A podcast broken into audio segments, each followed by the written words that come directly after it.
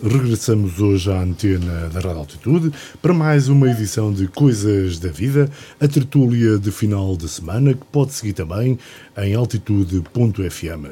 Conosco Fernando Pereira, Joaquim Nércio e António Monteirinho. Os nossos convidados são estes e é com eles que vamos procurar durante a próxima hora dialogar sobre aquilo que de mais interessante ocorreu nos últimos dias na Guarda. Bem-vindos. Numa semana marcada localmente pela falta de vagas no concurso para a semana para a contratação de médicos, polémicas que iremos comentar mais à frente, para já, e como primeiro ponto de conversa, a pandemia, a pandemia que não nos larga, a pandemia que há mais de um ano mudou as nossas vidas. Fernando Pereira, boa tarde.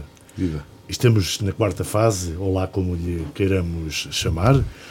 Uh, estamos num tempo difícil, um tempo que esperávamos já não ser aquele de preocupação, porque supostamente a vacinação poderia ou deveria ter contribuído para voltarmos um pouco àquela normalidade que tantos desejamos, mas está a demorar. Temos mais casos, temos mais mortes outra vez, estamos outra vez preocupados, ainda que desta vez saibamos que há uma luz ao fundo do túnel. Como é que vês ou como tens visto o combate à Covid-19?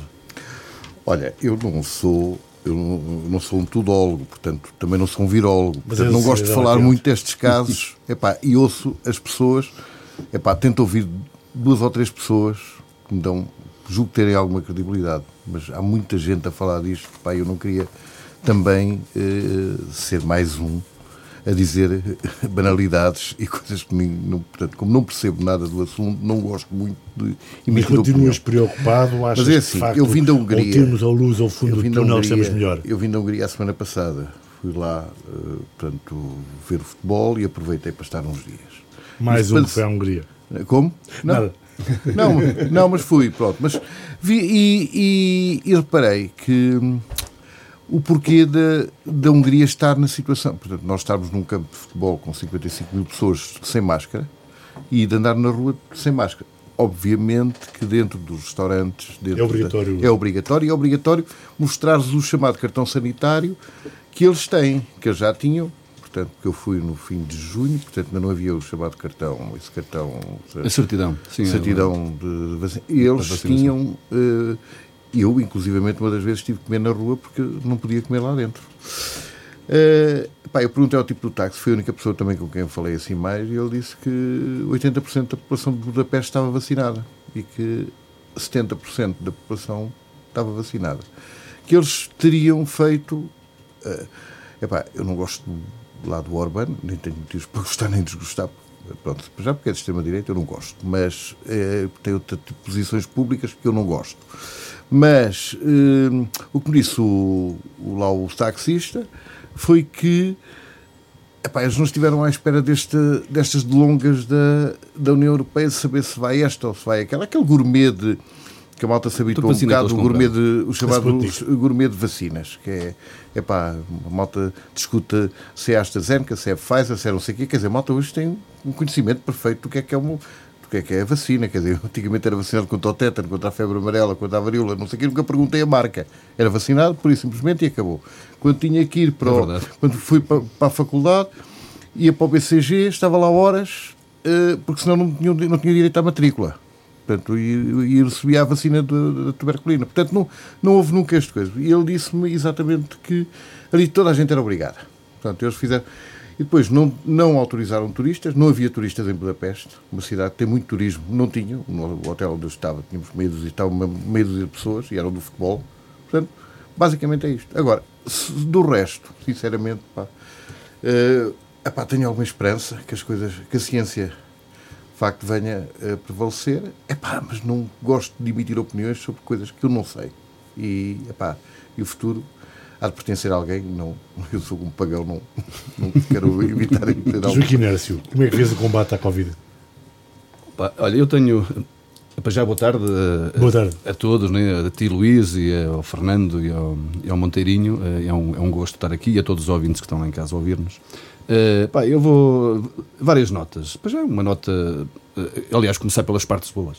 As partes boas é dar os parabéns a todos os, os, técnicos, a todos os envolvidos, e são muitos, muitos são meus colegas, mas não são só enfermeiros, enfermeiros, médicos, malta das câmaras da proteção civil, ou seja, todos aqueles que estão a contribuir para o processo vacinal, que, que somos dos melhores do mundo, não, não haja dúvidas, dentro do que temos, lá está. O Fernando acabou de falar de um exemplo, porque havia abundância de vacinas. Aqui eh, foram chegando e conforme foram chegando fomos dando. E perante aquilo que temos, e quando começamos a ter muitas, conseguimos dar muitas. E no que respeita uh, aos países da Europa, uh, nós continuamos na, na, linha da frente e somos dos melhores no processo vacinal. Bom, uh, processo de vacinação que neste momento, ou na última semana pelo menos, sim, Portugal eles... é líder mundial, lideramos de vez em quando algumas coisas, claro, claro. corremos o risco de passar para os últimos. Sim, às, às, vezes temos, nisto do Covid, temos andado um bocado entre os últimos e os primeiros. e voltamos a estar entre os primeiros na vacinação. Exatamente com, com, com um nível de vacinação que, se não me equivoco, é de 1,6 por, eh, por. Eh, Exatamente. Por, um, um, 1,6% da população, da população portuguesa por dia, não é? Por dia. Portanto, é... supostamente isto são valores extraordinários e leva-nos a acreditar que será uma questão de semanas a estar, até estarmos naquele nível que disse o Fernando, que a Hungria já estava, de termos muitas pessoas vacinadas, vacinadas e podemos conseguir eh, enfim, a dita imunidade. A imunidade de grupo. Sim. Pronto, e era isso que eu dizia. Portanto, a minha primeira nota será dar os parabéns a todos aqueles que estão envolvidos em todo o processo vacinal e com elevada carga de trabalho, muitos deles, e eu falo dos, dos, dos enfermeiros, dos meus colegas, que estão a fazer horas e horas uh, para que realmente, para o bem de todos, é um pouco isso. E também aqui, porque também começa a ser notícia, também desmistificar, porque parece que, e também começa a fazer cócegas a alguns, e a mim também me faz, muito sinceramente. Lá o Almirante, não é, que é o líder militar desta coisa toda, uh, e que parece que agora ele, portanto, se não fosse ele, isto não acontecia, epá, eu faço lembrar que quando o outro senhor se foi embora porque nem pá, nem falar sabia em público. O Almirante já lá estava, era operacional, já era o mesmo. O Almirante apenas passou de segundo para primeiro, mas ele já lá estava. Portanto, se antes funcionava mal, eh, enquanto funcionava mal, eh, o Almirante também já lá estava. Quer dizer, esta questão a mim eh, é uma coisa que eu gosto aqui também de, para de sublinhar. É bom que tenham as coisas tenham para correr bem. Ele realmente saiu para a primeira, como primeira figura e vestiu a farda, mas não podemos dizer que se não fosse assim que as coisas não funcionavam, porque é bom lembrar que nós portugueses, eh, contrariamente a outros povos como os Estados Unidos, por exemplo, né, e vejam a estratégia que eles arranjam para que a malta seja vacinada, né, desde oferecer álcool eh, até drogas leves, eles fazem toda a estratégia para que a malta agora lá vá. Nós não, o povo português, felizmente, e na sua história é muito, tem uma adesão muito boa eh, ao processo vacinal, mesmo antes de haver Covid, e daí nós conseguirmos em poucos anos eh, dar um salto enorme em termos de mortalidade infantil deve-se muito a todo este, este processo vacinal. No que respeita ao número de infectados, ah, isto eu começo por aqui para dizer que realmente o número de infectados, eu também não estava à espera desta quarta vaga, muito sinceramente pensei que também já estou a ficar, aliás, estamos todos a ficar fartos do, pá, do processo pandémico, mas será em natural. Especial os jovens, como se vê. Exatamente, mas pronto, mas uh, uh, é prova provada perante os números de que a vacina está a funcionar e também a prova provada de que a vacina não é razão para não me contaminar ou não me contagiar, mas é razão para não ter doença grave. E daí que, perante os números elevados, nós temos o, o, Serviço Nacional de Saúde ainda a respirar com, com, com, com boa resposta, não é? O número de internados em cuidados intensivos, aliás, aqui na Guarda não houve alterações, praticamente, houve, há mais internados, é verdade, a nível de enfermaria, mas com doença grave em cuidados intensivos, não se notou absolutamente nada com esta, ainda com esta terceira vaga. Portanto, o que é, o que é sinónimo de que a vacina funciona, portanto, evitando a doença grave. Uh, o que é que mais me apraz uh, para dizer? Portanto, que estamos no bom caminho e penso que daqui a um mês ou dois uh, pá, estaremos e, e, e, não vale a pena ficarmos muito preocupados. Que essa é outra coisa, que é o papel que eu continuo a achar que não está a ser bem feito pela comunicação social nesta história do medo e da ansiedade, porque eu sou daqueles que acredita pá, que isto do sistema imunitário, antigamente a gente pensava nos lobos brancos, não é? a gente, eram os nossos militares que nos defendiam. Hoje em dia o stress, a ansiedade, tem tanto ou mais importância para eu me poder, uh, uh, ou seja, porque se eu tiver um desequilíbrio emocional e medo, faz com que eu tenha mais risco em, me, em, me, em, me, em sofrer da doença e em ser contagiado. E esta história de chamarem nomes a mais uma mutação e mais outra mutação e até, o, até a batizam, Uh, a verdade é esta, é que se nós dessemos nome ao vírus da gripe, epá, tinha 50 nomes por ano, às tantas, e nós não damos, porque é que damos ao Covid? Quer dizer, uh, epá, eu acho que isto só aumenta a ansiedade das pessoas e não vai, epá, e, e, e, não é benéfico. E terminando mesmo, uh, com isto, com isto dizer que isto do vírus mutar é, é normal, é natureza, e mais, ele aparece com mais fácil contágio, porque isto é a simbiose a funcionar, ele conhece melhor o hospedeiro, logo contagiou mais facilmente, mas às tantas não é tão agressivo, quer dizer, isto é, é a natureza uh, epá, é evoluir de forma natural no seu. Tanto como funciona Mas devemos continuar com alguma preocupação. Exatamente, era isso. E ser cuidadosos. Era isso mesmo. De não devemos baixar a guarda, mas não devemos ter medo, uhum. e, e, porque também isso prejudica uh, o processo de, de, saúde e de defesa do, pá, do, pá, do vírus. Portanto, pá, devemos continuar a manter a distância social, a obedecer às regras há regras de higiene, usar máscara e, e seguir todos os procedimentos eh, pá, que, de, de, boas práticas, não é, na defesa deste contágio, mas epá, devemos relaxar porque realmente eh, temos hoje provas de que a vacina está a funcionar, está a fazer o seu caminho e que realmente agora a probabilidade de, epá, de, de ficarmos uh, contaminados é muita, mas de ficarmos doentes é menor se estivermos vacinados. António Monteirinho, boa tarde. Boa tarde. Uh, o Nércio já, já, já se esticou um pouco sobre o assunto de vacinação. Não sobrará muito para tu dizeres, mas provavelmente também tens algum comentário a fazer sobre o combate à Covid e a fase que estamos a viver. Em primeiro lugar, eh, boa tarde a todos, para os nossos ouvintes e também para os meus companheiros aqui de debate queria só abrir aqui um parênteses, 30 segundos. Eu tenho a sensação que o Luís Batista Martins me vai deixar eh, abrir este parênteses para dizer o seguinte: é a primeira vez que aqui estou, desde que o Luís Batista Martins assumiu estas funções como diretor da Rádio Altitude, e desejar-lhe a ele e à equipa dele todos os sucessos profissionais que ocorram daqui para a frente. Obrigado. Em segundo lugar, queria dizer que o António Montarinho está aqui como António Montarinho, despido claro. qualquer outras funções públicas que tenho neste momento. Pronto sobre este assunto. Evidentemente que ouvimos um especialista, eh, um profissional, um profissional. também daqueles que está na linha da frente, e portanto ele disse muito acerca disto. Eu tenho aqui quatro ou cinco coisas também para dizer acerca do assunto. E começaria por dizer, dar alguns números, e esse eu tenho se calhar eh, mais eh, em pormenor do que eventualmente outras pessoas, mas aqui na nossa região nós estamos a falar em cerca de 165 mil pessoas vacinadas. Uh, e seja, cerca de na, na 74 mil. Na área de influência da ULS Guarda sim, já há 165 mil. Cerca de 165 mil pessoas Ou vacinadas. Seja, está muito perto de atingir a Calma, maioria, 70, a maioria clara. 74 mil já foram inoculadas com a segunda vacina. Portanto, estamos a falar em cerca de 66%, mais ou menos nesta ordem de grandeza. Um caso de sucesso, portanto. Exatamente. Nós temos acompanhado isso e, e, as notícias que têm saído sobre o CVC de, de São Miguel aqui na Guarda têm sido esplêndido.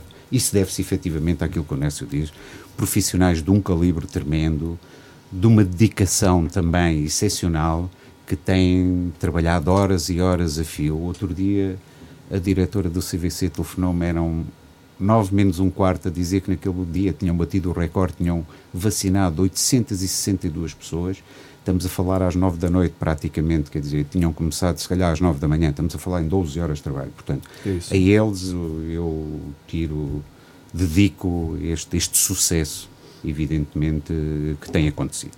E desde aqui, obviamente, que creio que, é, que será a opinião que é comum, comum, que, que é todos é temos que comungar Sim. Eh, este elogio aos profissionais que na região têm trabalhado 10, 12 horas todos os dias para Sim. que o processo de vacinação seja mais rápido. Eh, o nosso obrigado. Sucesso um sucesso, não é? Claro Voltemos um bocadinho atrás, eu podia ter esse favor, repetias-me o número de pessoas que já estão vacinadas nas duas fases no, na área da abrangência da ULS. 74.416 com vacinação completa. Este é o número exato de ontem ao final do dia. E com a primeira e vacina só? 164.913. Portanto, estamos aqui a falar numa diferença de eh, mais eh, 80 mil, cerca de 80 mil pessoas que estão aqui a faltar. Eh, para ter uh, a vacinação completa. Claro que estamos a falar também uh, de pessoas que eventualmente não vivem no nosso território, mas que foram cá vacinadas, imigrantes, outras pessoas de outras regiões. Por isso é que estamos a falar em valores mais elevados do que aquilo que é normal. Mas para terem uma ideia, estamos a falar em 1.682 pessoas por dia, que neste momento está a atingir a OLS em termos de vacinação. Eu acho que é um dado muito importante. Na última semana foram estes os, os, os números que alcançamos. Pronto. Também gostaria de dizer que e, e, isto também é um sucesso, e este sucesso é partilhado e, entre e, aquilo que é o trabalho da OLS e os seus profissionais e também da parte da autarquia e todos os outros profissionais. O CVC está a funcionar muito bem, os profissionais que lá estão estão a desempenhar cabalmente as suas funções e a estrutura que existe é uma estrutura adequada. Faltando ali um ou outro pormenor que se está a agilizar, principalmente agora com o calor, é um pavilhão, fica com uma temperatura um bocadinho mais elevada, mas eu penso que mais tarde ou mais cedo nós vamos dar uma resposta eh, nesse sentido. E, portanto, tem sido um sucesso. Eu acho que nisso aí eh, todos, os, os, todos nós que habitamos esta região podemos dizer e declarar que aqueles problemas têm assolado as outras regiões, evidentemente que devido ao número de, de, de habitantes que têm que ser inoculados e por aí fora, que tem corrido da melhor forma possível. E isto é um sucesso que é atribuído aos nossos profissionais, sem dúvida alguma. Um, poderia também falar sobre os testes que estão a ser, a ser efetuados mais ou menos diariamente. Só, eu só tenho dados aqui da Guarda, mas na última semana estamos a falar na ordem da centena e meia, mais ou menos, por dia, e estamos a falar num aumento crescente dos, dos pessoas com, portanto, com Covid-19. O que, é que, que, que acha o facto de, da comparticipação para testar que em Lisboa já está mais ou menos, mais ou menos generalizada na Guarda, pelo menos por estes dias contactámos com algumas farmácias e ainda, e não, ainda está... não está ativado. Ou seja, as pessoas na Guarda, os cidadãos de segunda que vivem no interior, esta é uma expressão minha, eh, que vivem no interior, têm que pagar os testes. Os cidadãos de primeira que vivem em Lisboa não pagam nada pelo teste. O Luís Batista Martins, eu sou totalmente contra cidadãos. Uma opinião, estamos... Exatamente, estamos aqui para falar um bocadinho acerca disso e vou, e vou transmitir a minha opinião. A minha opinião é que, quando isso começou, efetivamente Lisboa estava a ter um número de casos exponenciais e se, evidentemente, que estamos a falar de uma capital distrito com as ligações a toda a área metropolitana, estamos a falar numa disseminação que poderia ser catastrófica naquela zona e naquela região. E foi por aí que eu acho que, de alguma forma, tinha que se responder. E respondeu-se.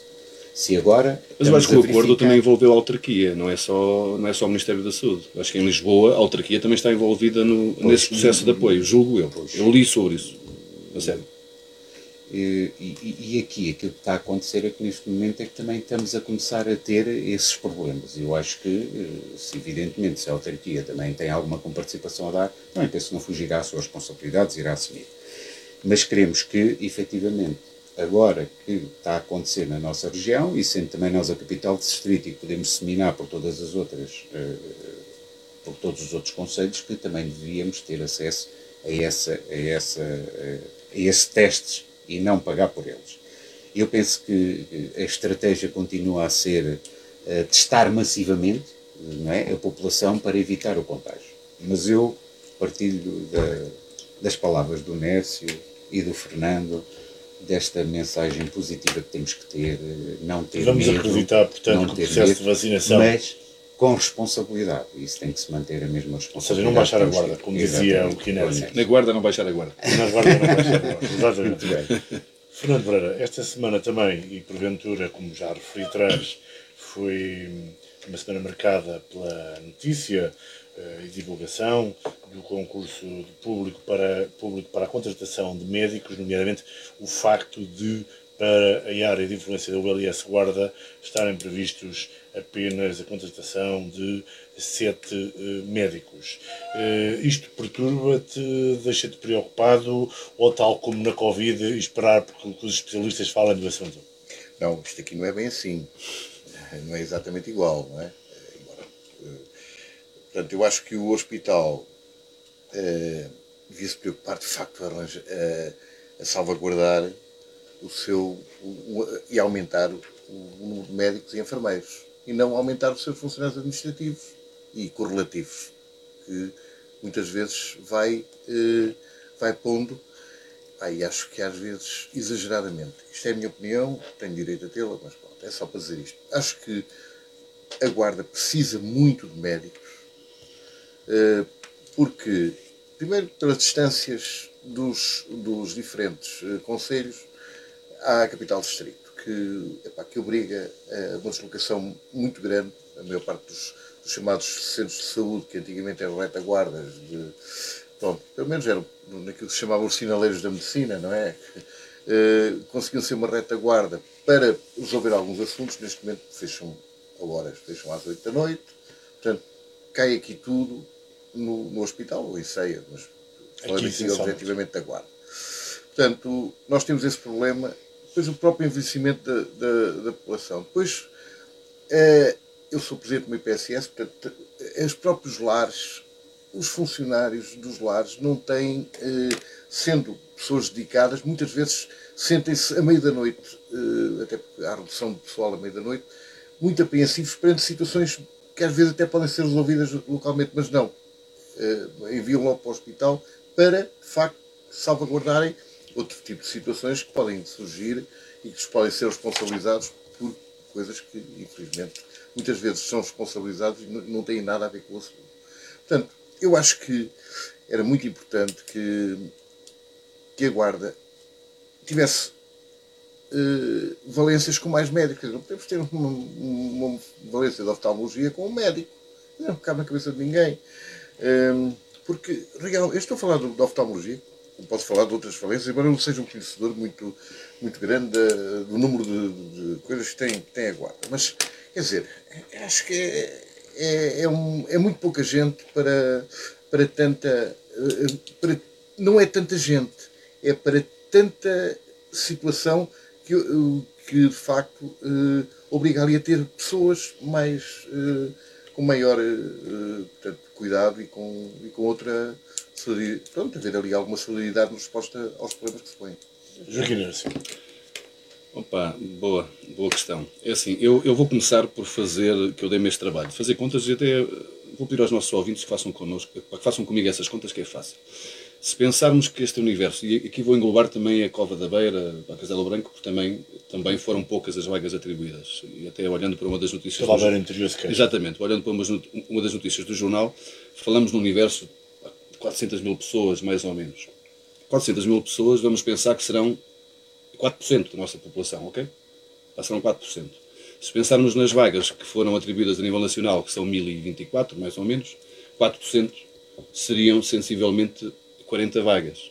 O somatório de vagas desta região para responder a 400, a 400 mil habitantes não chega a 20. O que quer dizer é um déficit de cerca de mais de 50%. Ou seja, mesmo que isto fosse democrático, esta distribuição, ou seja, mesmo que a distribuição dos médicos fosse democrática a nível nacional, estamos a dizer que nos oferecem menos de 20 médicos a esta região de 400 mil habitantes, quando deveriam oferecer cerca de, de 40. Portanto, há aqui um déficit. Embora nós saibamos que há um déficit, há um déficit, uh, há um déficit ainda, ainda, ainda, ainda já existente, portanto, já anterior a este, uh, já existente. Portanto, o que quer dizer que isto é uma afronta, é uma afronta para o nosso, para o nosso território. Sim, sim obviamente que o, o, problema que se coloca agora não é um problema apenas de 2021, é um problema que se vem acumulando claro. e que se vem arrastando há muitos anos. Agora, a verdade é esta. É, é, estamos perante uma situação em que corremos o risco de ver o Hospital da Guarda a ter um conjunto de especialidades, de valências, a ficarem numa situação de ruptura ainda mais efetiva do que a situação que já vinha Exatamente, ou seja, nós já temos ruptura, aliás, eu dou-vos um exemplo, e, e vocês sabem que eu sou residente e tenho alguma atividade política em ceia. E, e, é sempre assunto a saúde, e continua a ser assunto na última Assembleia, mais uma vez fiz uma intervenção sobre. Ah, e nós fomos à IRS há cerca de dois anos, antes da pandemia, já por falta de médicos, neste, uh, a nível dos cuidados primários. Neste momento, os médicos são menos do que eram há, há, dois anos, quando nós fomos à IRS. Se me perguntarem qual foi a minha sensibilidade quando eu fui reunir com, com, com os atuais responsáveis da IRS eh, para centro, não foi boa, foi muito má. É alguém que pá, não está lá, não está a perceber, não, não percebe do filme e também não está preocupado. É aquilo que me parece pá, com a guarda. Isto preocupa-me porque enquanto a nossa democracia funcionar assim, enquanto nós tivermos três votos para eleger um, um, governo, que é disto que se trata, e qualquer dia temos dois, ou seja, temos que eleger três deputados, e três deputados são apenas três, e qualquer dia são apenas dois, porque qualquer dia não há ninguém nos nossos territórios, eh, a Guarda será sempre desprezada pelo poder político. Porque aquilo que me parece, e pelo que eu leio, é que esta responsabilidade deste número de vagas não se prende com o Conselho de Administração Local e da, e da ULS. O que me parece é que é mesmo a IRS ou não fez bem as contas, ou, ou, como eu digo, não está minimamente preocupado com os territórios que aqui ficam para este lado, para da Serra. É aquilo que, infelizmente, é aquilo que eu penso. Porque o número de vagas atribuídas, eu diria que iriam tipo, assegurar o que seriam os cuidados de saúde primários do Conselho de Ceia. Elas foram atribuídas ao centro da guarda inteiro, quer dizer, porque Ceia precisa de 6 ou 7. Muito haveria a falar também sobre isto aqui, porque depois nós vemos o abandono que outras questões se prendem, não é só as vagas. E aqueles que podiam cá estar e não estão, e aqueles que até estão em fim de formação e gostariam de cá ficar, são filhos da terra, médicos, novos médicos, filhos da terra, que agora têm que ir para outras paragens, para outras instituições, porque não têm vagas para poderem ficar na sua terra Quem natal. É culpa dessa Ou seja, e essa é uma dificuldade de fixarem-se cá médicos.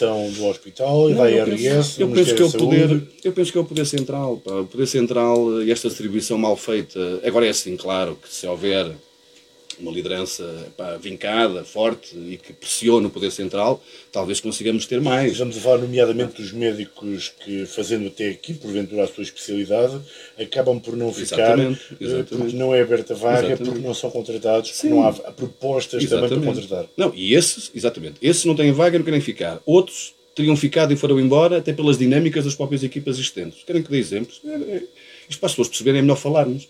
A cardiologia, é, que foi tão falada há uns anos atrás. Porquê é que tivemos um, uma cardiologista que quis ficar e foi embora? Mas foi embora porquê? Foi com a administração ou foi a própria dinâmica dos médicos existentes que não lhe, que lhe dificultaram a vida para poder ficar? E com ela foi mais uma interna. Já falamos de dois, iguais aos números para, para que, que, estão cá. E agora vão dois pneumologistas embora. E não são uns quaisquer, são pneumologistas diferenciados, com, com capacidades técnicas diferenciadas, que também vão para embora brevemente. Quer dizer, Porquê é que vou embora? Por opção? Porque não há lugar no quadro? Eu acho que. Pronto, porque as equipas não funcionam em grupo? Uns por. Pá, eu acho que aí os motivos serão uns porque não têm vaga, outros porque a carreira. Pá, terão não, outras não, propostas vaga, de carreira. Esse tinham vaga. Exatamente. Terão propostas de carreira mais ambiciosas e que mais. com melhores. Pá, não sei. Pronto. Aí também não são. Eu dei o exemplo para percebermos que nós, ou seja, já temos esta dificuldade de sermos interior, não é? É isso que eu estou a dizer. E são difíceis de contrariar. Portanto, é bom que, que, tivéssemos outras, outra forma de pressionar. Não é?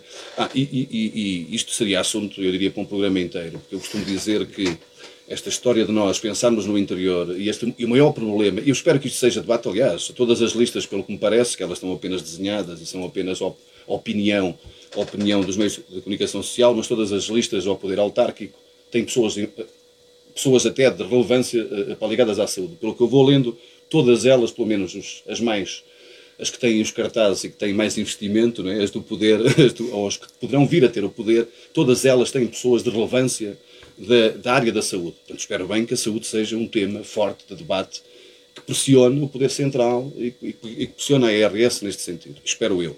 António Monteirinho, hum, como pessoa que, que, também faz vida política, como disse o Joaquim Nércio, e, acompanha, obviamente, com preocupação, suponho eu, eh, o assunto. Eh, como é que viu esta pobreza de, de, de vagas para o Aliança Guarda? Eh, por exemplo, vemos que, excetuando a medicina interna, que vai haver três vagas, as demais, como a ortopedia, otorrino, laringologia, pneumologia e saúde pública. Só têm uma e outras especialidades, como podia ser, por exemplo, ortopedia, não tem, não tem nenhuma. Eh, temos serviços que já estão mais ou menos em ruptura, o Joaquim Nerso referiu o caso de cardiologia, serviços que já temos com, com falta clara de médicos eh, e corre-se o risco de virmos a ter ainda mais falta de médicos. Pese embora tenhamos a informação, sabemos que, como ontem o Secretário de Estado dizia, que pode haver contratação, mas isso é, não é uma contratação em segunda linha, ou seja, é contratar aqueles que eventualmente não conseguiram entrar, eh, eh, eh, digamos que na primeira fase, que não foram contratados, é ficar com os últimos? Bom, em primeiro lugar, era, era, isto era um debate por horas inteiras. Apaixona-nos, a saúde apaixona-nos, não é verdade? E aqui Haveremos na Guarda, então, horas para então tem sido uma paixão eu era. Temos a começar. Eu, eu, eu, eu, eu Luís Batista não, Martins. Não Não? Não. Mas isso é medo da saúde. Todos temos. Uh, Luís Batista Martins. Eu via uh, os problemas do hospital de fora. Uh, tinha as minhas opiniões e as minhas ideias formadas, mas sempre achei que não estavam devidamente fundamentadas. Hoje tenho uma opinião totalmente diferente daquilo que eram de quem está de fora. O hospital e as dinâmicas do hospital são em todo o lado semelhantes. No entanto, na Guarda, eh, eu diria que existem outras dinâmicas para além do que é normal da vivência do dia a dia de um próprio hospital, dos, das dificuldades em implementar eh, aos mais diversos níveis e desenvolver determinadas áreas médicas dentro do hospital. Mas, fundamentalmente, há uma coisa que tem que se dizer. É, todos os profissionais que lá estão, e hoje eu conheço alguns deles, sejam eles médicos, sejam eles enfermeiros, assistentes operacionais, assistentes técnicos, são pessoas extremamente dedicadas e querem, tenho a certeza que querem o melhor do hospital. Posto é isto, posto, posto isto, posto isto, em relação às vagas, e agora vou diretamente. É o futuro, vagas, estamos a falar do futuro. Vamos, eu vou ao futuro, mas das vagas foi com muita surpresa que nós ficamos, o Conselho de Administração ficou em relação ao número de vagas que nos foram atribuídas. Mas o mais importante do que as vagas é aquilo que conseguimos agora. E aquilo que conseguimos foi claramente nós podermos contratar todos os médicos que queiram vir para a nossa unidade hospitalar onde sejamos carenciados, evidentemente, teremos a possibilidade de os contratar por isso. E neste momento, posso-vos informar que há 15 médicos já disponíveis para vir integrar os quadros da OLS da Guarda. E isso é que é o mais importante.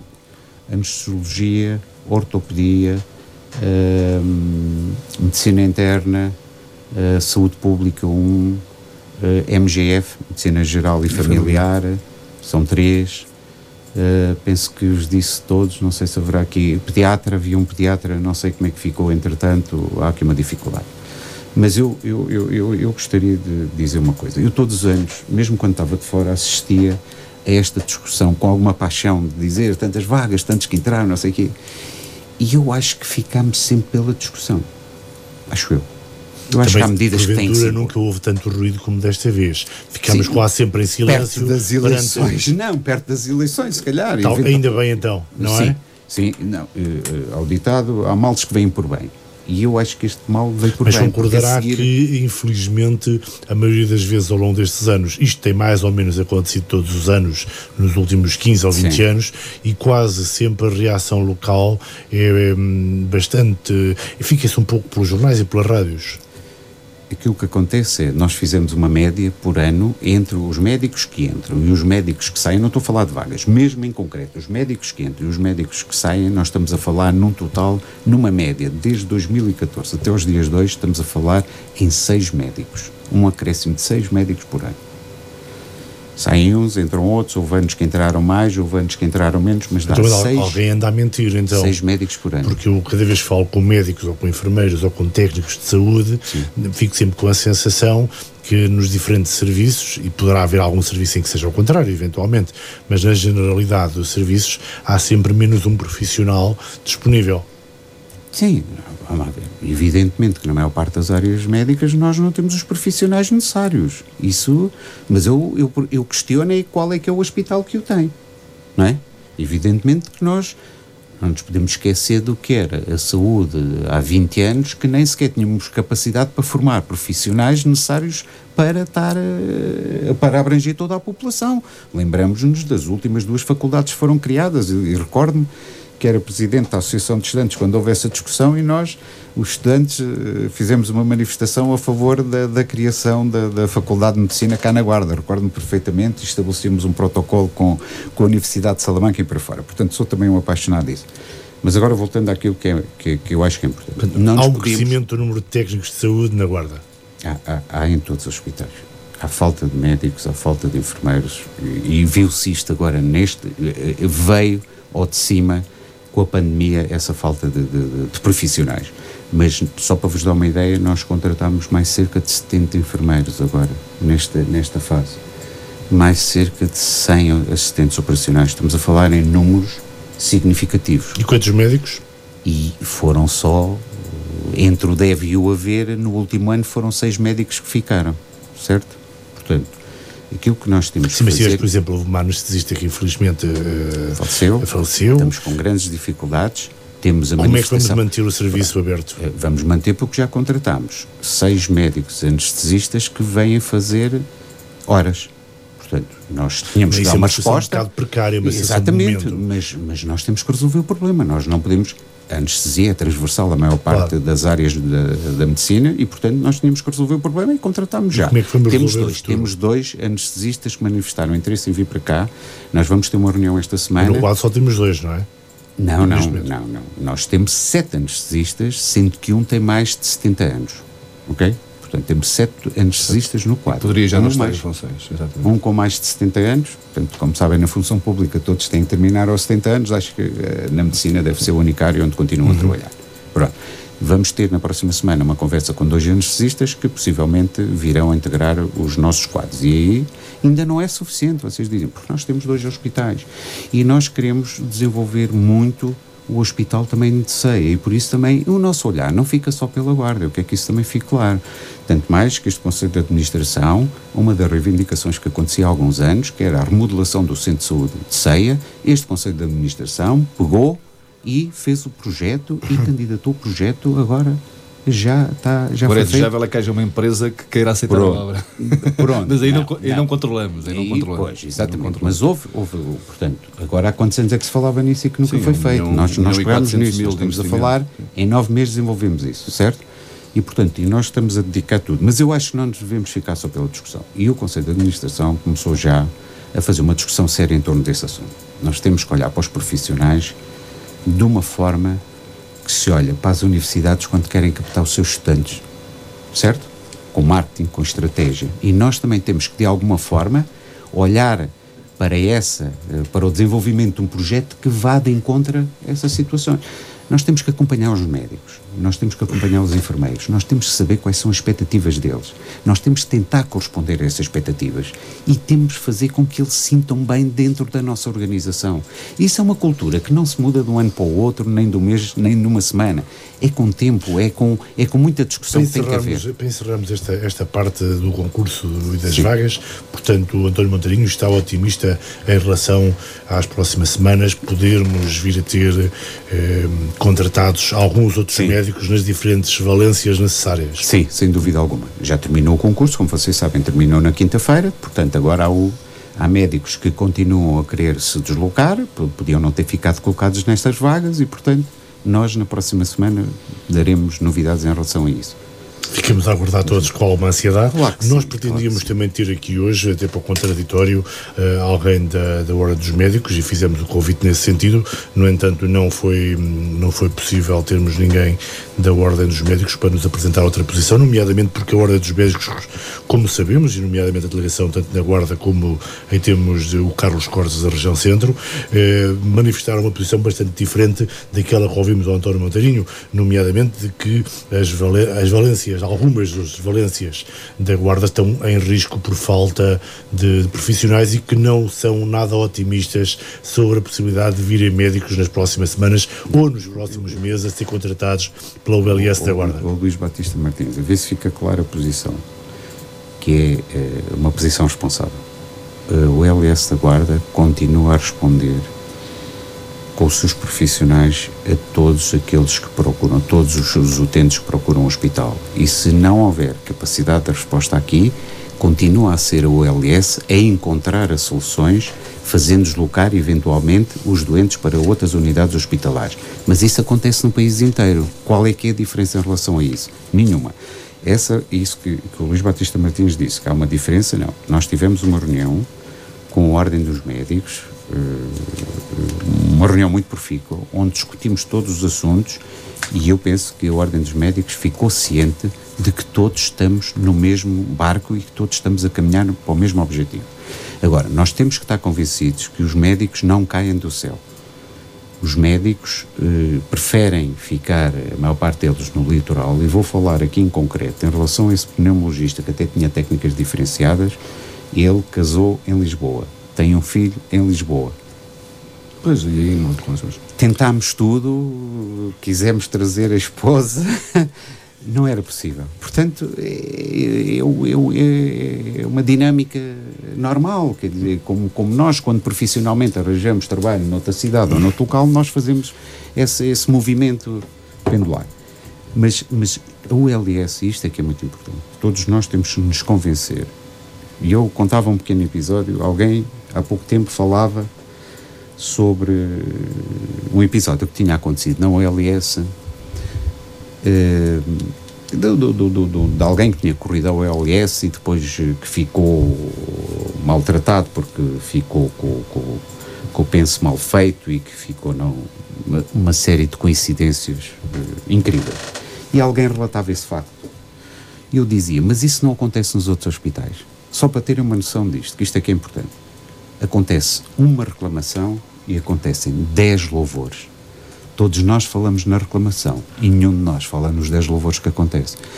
É esta metodologia. Já hoje falámos de vários louvores, nomeadamente o louvor que aqui próprio, aqui mesmo, da, da vacinação, fizemos, sim, ao processo como decorre a vacinação. Mas estou a falar em casos concretos. menos, é verdade. É verdade. E, portanto, temos que também olhar para esse, para esse lado. Por acaso, esta estatística é muito importante. Uma reclamação 10 louvores em cada uma das reclamações que existem. E, portanto, temos cada vez mais salientar. Eh, mas isso é uma filosofia, é com o tempo que se vai e temos que caminhar para isso. Olha, é... oh, oh, oh, Luís, mas deixa-me só, porque eu acho que, aliás, até vou de encontro, fica sabendo, uh, que é uma reflexão que eu fiz até na Assembleia em Sei e que eu quero fazer também aqui no que respeita à saúde. E vou de encontro ao teu editorial, que é a coragem que nós temos de viver nestes territórios. Ou seja, uh, ter um AVC na guarda ou ter uh, um infarto na guarda ou em ceia não é o mesmo que ter um AVC em Coimbra, onde há hemodinâmica, ou em Viseu. É, pode ser a diferença entre a vida e a morte, pode ser a diferença entre ficar acamado ou ficar autónomo. Portanto, nós temos coragem em viver nestas terras, não é? Portanto, devia ser um direito, eu dou de barato, embora não devia acontecer, porque a igualdade de acesso devia ser para todos. Eu dou de barato que até possa ter carência de ortopedistas, mas não dou de barato que tenha carência de cardiologistas, não dou de barato que tenha carência de, de um caterismo primário, em vez de ter que levar com uma fibrinólise e ter que esperar três ou quatro dias, que pode ser a diferença entre a vida e a morte.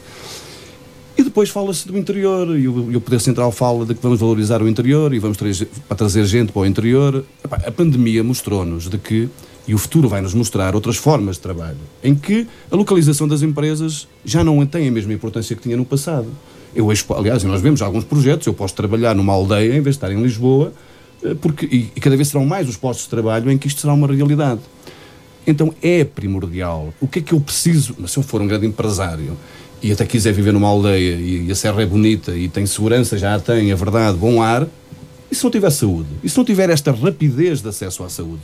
Eu não vou ter esta oportunidade. Portanto, é, e espero, e eu estou a dizer isto para que o Poder Autárquico, e agora aproveitando esta discussão de, que, fruto do, do, que é, é portanto, este, esta luta autárquica, que possa ser assunto sério, de que se querem realmente valorizar o interior inverter, porque o maior problema do interior é a falta de pessoas, e qualquer dia seremos cada vez menos, inverter este processo num novo mundo laboral que se desenha, a saúde é um pilar fundamental, ou seja, portanto, também pensar nisto, ou seja, nós temos que dar à guarda em tudo o que é emergente a melhor resposta, igualinha à de Lisboa, à de Aveiro, à de, à de Coimbra, para que possamos também inverter este, este, este, este, este trazer novas pessoas que poderão ser, no novo mundo laboral, é uma realidade. É uma realidade diferente e nós temos que pensar assim. Eu vou dar aqui um exemplo pessoal, se me permitem. Depois poderão dizias, fazer o comentário que acharem por bem. Infelizmente, por questões de saúde, eu tenho que tomar uma medicação diariamente e até à pandemia eh, eu tinha que ir a Coimbra pelo menos uma vez, cada dois meses, levantar. Eh, na prática, ia a Coimbra só levantar aos serviços de farmácia do, do num hospital central, Incrível. levantar, levantar essa, essa medicação. Com a pandemia, os processos foram todos alterados em quase tudo e hoje é-me enviada para uma farmácia local onde eu vou levantar uh, um, um, saquinho com os comprimidos e assino. E como eu, deve haver milhares de pessoas no país todo.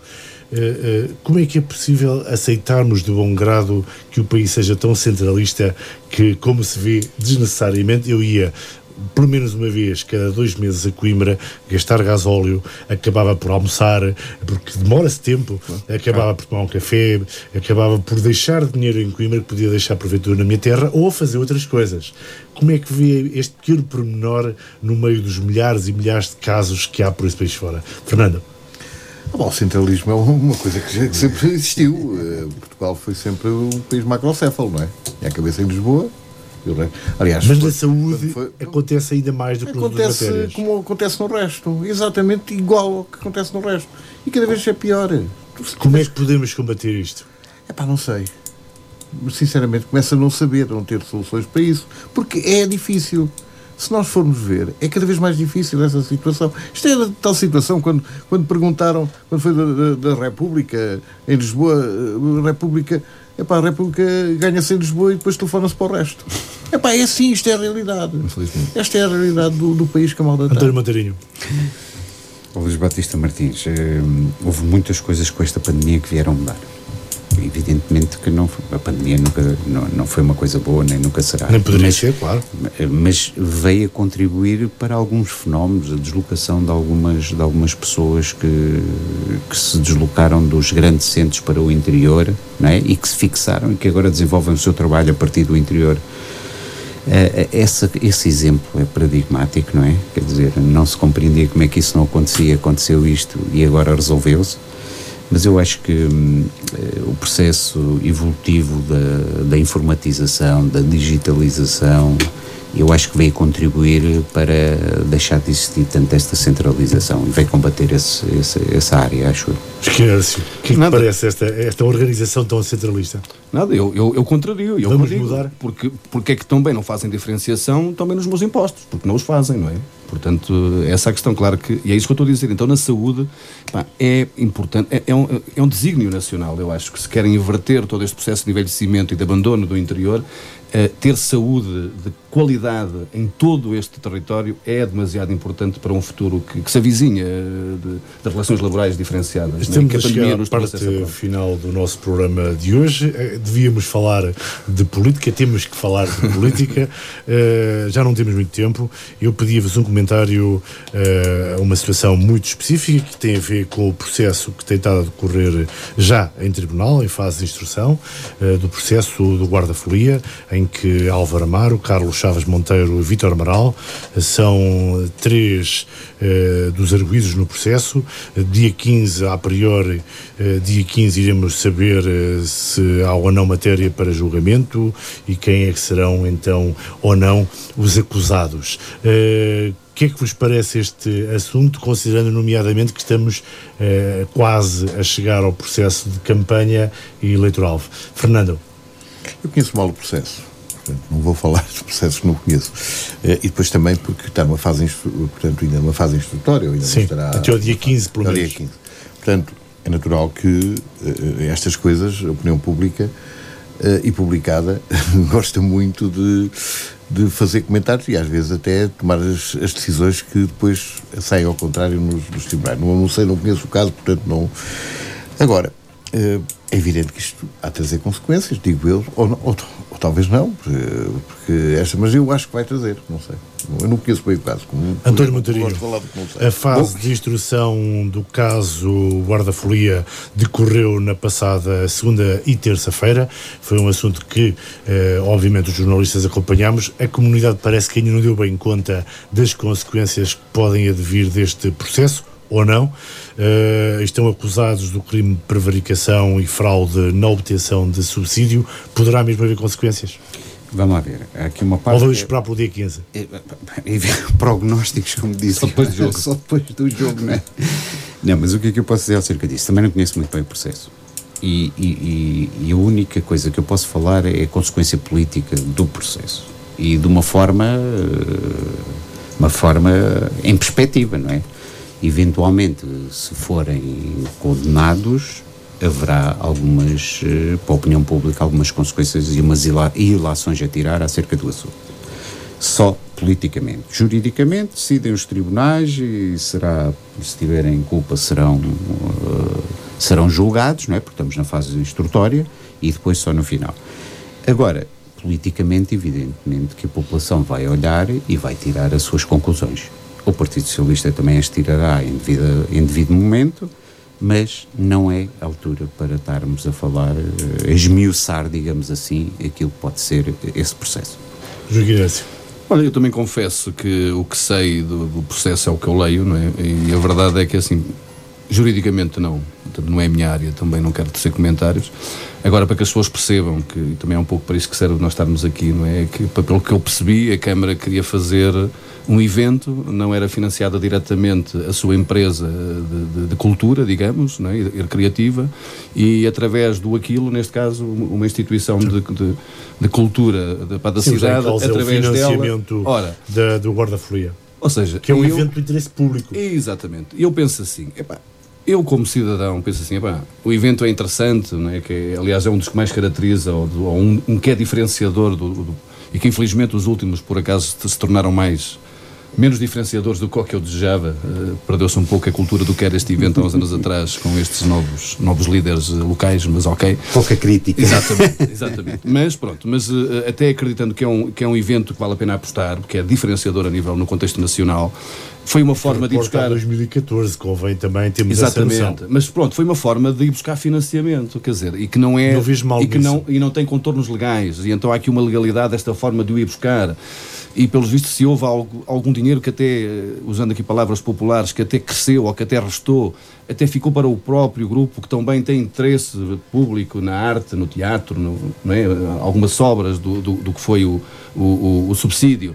Quer dizer, isto foi aqui uma opção, ou seja, eu acho que aqui haver uh, crime, digamos, de, é um crime de contornos, uh, às tantas as coisas podiam ser assim e o dinheiro vinha na mesma, quer dizer, não sei. Ou seja, eh, foi uma forma à portuguesa, grave, é não parece assim tão grave, quer dizer, foi uma forma de que. Eu, eu pergunto-me, se não fosse desta forma o evento não acontecia, o mal seria maior ou menor? Não sei, quer dizer, foi um risco. Às tantas, a, a decisão política uh, pensou nesse risco, não pensou, pensou que poderia ter estas consequências, não sei. Agora que há regras e as regras devem ser cumpridas também. Ou seja, fica aqui nesta é uma balança difícil de, de, de, pesar, mas é, é aquilo que eu penso. É aquilo que eu penso. Para terminarmos, Fernando, algum momento, algum ponto que esta semana tenhas relevado, alguma coisa que, na tua opinião, tenha sido eh, mais importante e que porventura não comentámos aqui e que consideras oportuno não. trazeres aqui? A única coisa que posso dizer é que vêm as eleições autárquicas autárquicas e, e acho que, epá, a minha opinião é que isto vai ficar quase tudo na mesma, excetuando talvez os, hum. os, os chamados eh, presidentes que, que, pronto, que tiveram que Termina o mandato por 12 anos Mas no geral do país, estou a falar determina. Parece-me a mim que isto não vai haver grandes. Até porque a pandemia ajuda isto tudo. Epá, ajuda e, epá, e, felizmente pá, não, não vão ter que andar em caravanas, nem a ter que comer intermeada, nem, nem, nem vinho mau, nem, nem, nem febras. Pá. Vai ser bom até para a barriga dos próprios candidatos. A campanha vai ser serena, é isso que queres dizer. Também achas que vai ser serena, António Montarinha? Não, eu pelo tom das críticas que já começaram, penso que vai ser eh, uma campanha aguerrida. E na Guarda vai ser mesmo aguerrida. Temos três candidatos no terreno, eu não podia deixar de elogiar o candidato do Partido Socialista, evidentemente, pela postura que tem tido. A serenidade, a liderança e o compromisso que tem assumido têm marcado decisivamente eh, esta campanha. Não está, e o PS não está preocupado com aquilo que são as guerrilhas dentro do PSD. Aquilo que preocupa o Partido Socialista e o seu candidato, aquilo que preocupa neste momento é efetivamente os problemas e as soluções que pode apresentar para os problemas que existem na Guarda, e isso tem passado subejamente, e eu penso que a população está a perceber esta mensagem que o Partido Socialista está a, pensar, a passar o partido, eu diria que o Partido Socialista voltou a ganhar a confiança dos guardas. Então discordas completamente com o Fernando Pereira que acha Fernando, que não vai acontecer Fernando, nenhuma mudança. O Fernando aí. Pereira falou genericamente. Foi e ele disse quando os presidentes acabaram suas funções. Eu sou candidato aqui, também. Aqui, é uma, aqui, aqui há uma diferença, não é? Aqui não foi um candidato que acabou uh, o seu mandato, mas foi uma mudança que se verificou ao longo de, do, do último mandato Álvaro Mar deixou a autarquia e, portanto, apareceu um presidente substituto que está, neste momento, a desempenhar as funções. Há aqui uma mudança, ou seja, o candidato que aparece nas próximas eleições não foi o mesmo que apareceu há quatro Mas anos fica, atrás. Fica, fico com a sensação, eu e não só muitas pessoas que, aliás, a esta mesa têm partilhado nas nossas tertúlias opinião, de que fala-se, na Guarda, fala-se essencialmente de dois candidatos: o candidato do PSD Chaves Monteiro e o candidato Sérgio Costa. E poucas vezes se fala do candidato do Partido Socialista. Será, será que as pessoas eh, andam distraídas ou será não, que vocês não. estão a preparar uma campanha mais animada que ainda não conhecemos? Não, a estratégia do Partido Socialista uh, não é demonstrar à população que berramos alto e que nos pomos em bicos de pés. A estratégia do Partido Socialista é serenamente apresentar as suas propostas, o seu programa eleitoral e conquistar a confiança dos guardenses.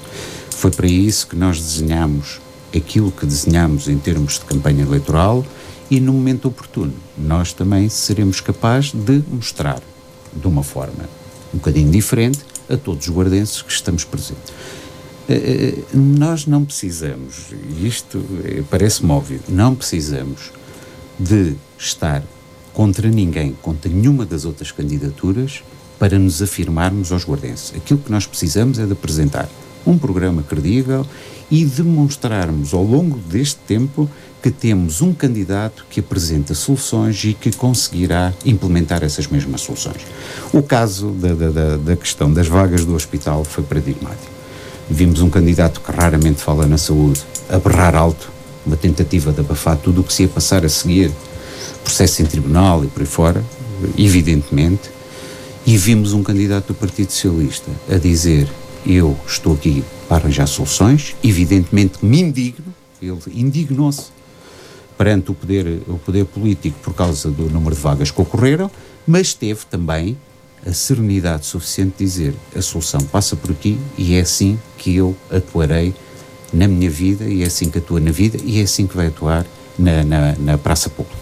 Joaquim Neres, para terminarmos, Pá, eu estou curioso, ainda é muito cedo, ainda é muito cedo, estou, porque conhecemos os líderes, não conhecemos as equipas. Epá, e para mim as equipas, aliás, é como as seleções, não, é? não, não basta ter um capitão, Uh, e ser o melhor do mundo e não ganhamos, né? Portanto, temos que ter equipa e depois espírito de equipa. E eu não conheço, fala-se muito de, de, de, quem são portanto, os potenciais variadores, tanto de um lado como do outro. Agora, não concordo que se fala apenas do. Aliás, eu acho que o candidato uh, do, do, Partido Socialista está neste momento no processo de auscultar as forças vivas, as pessoas, as instituições, portanto, para poder elaborar o seu programa. É, é a ideia que eu tenho.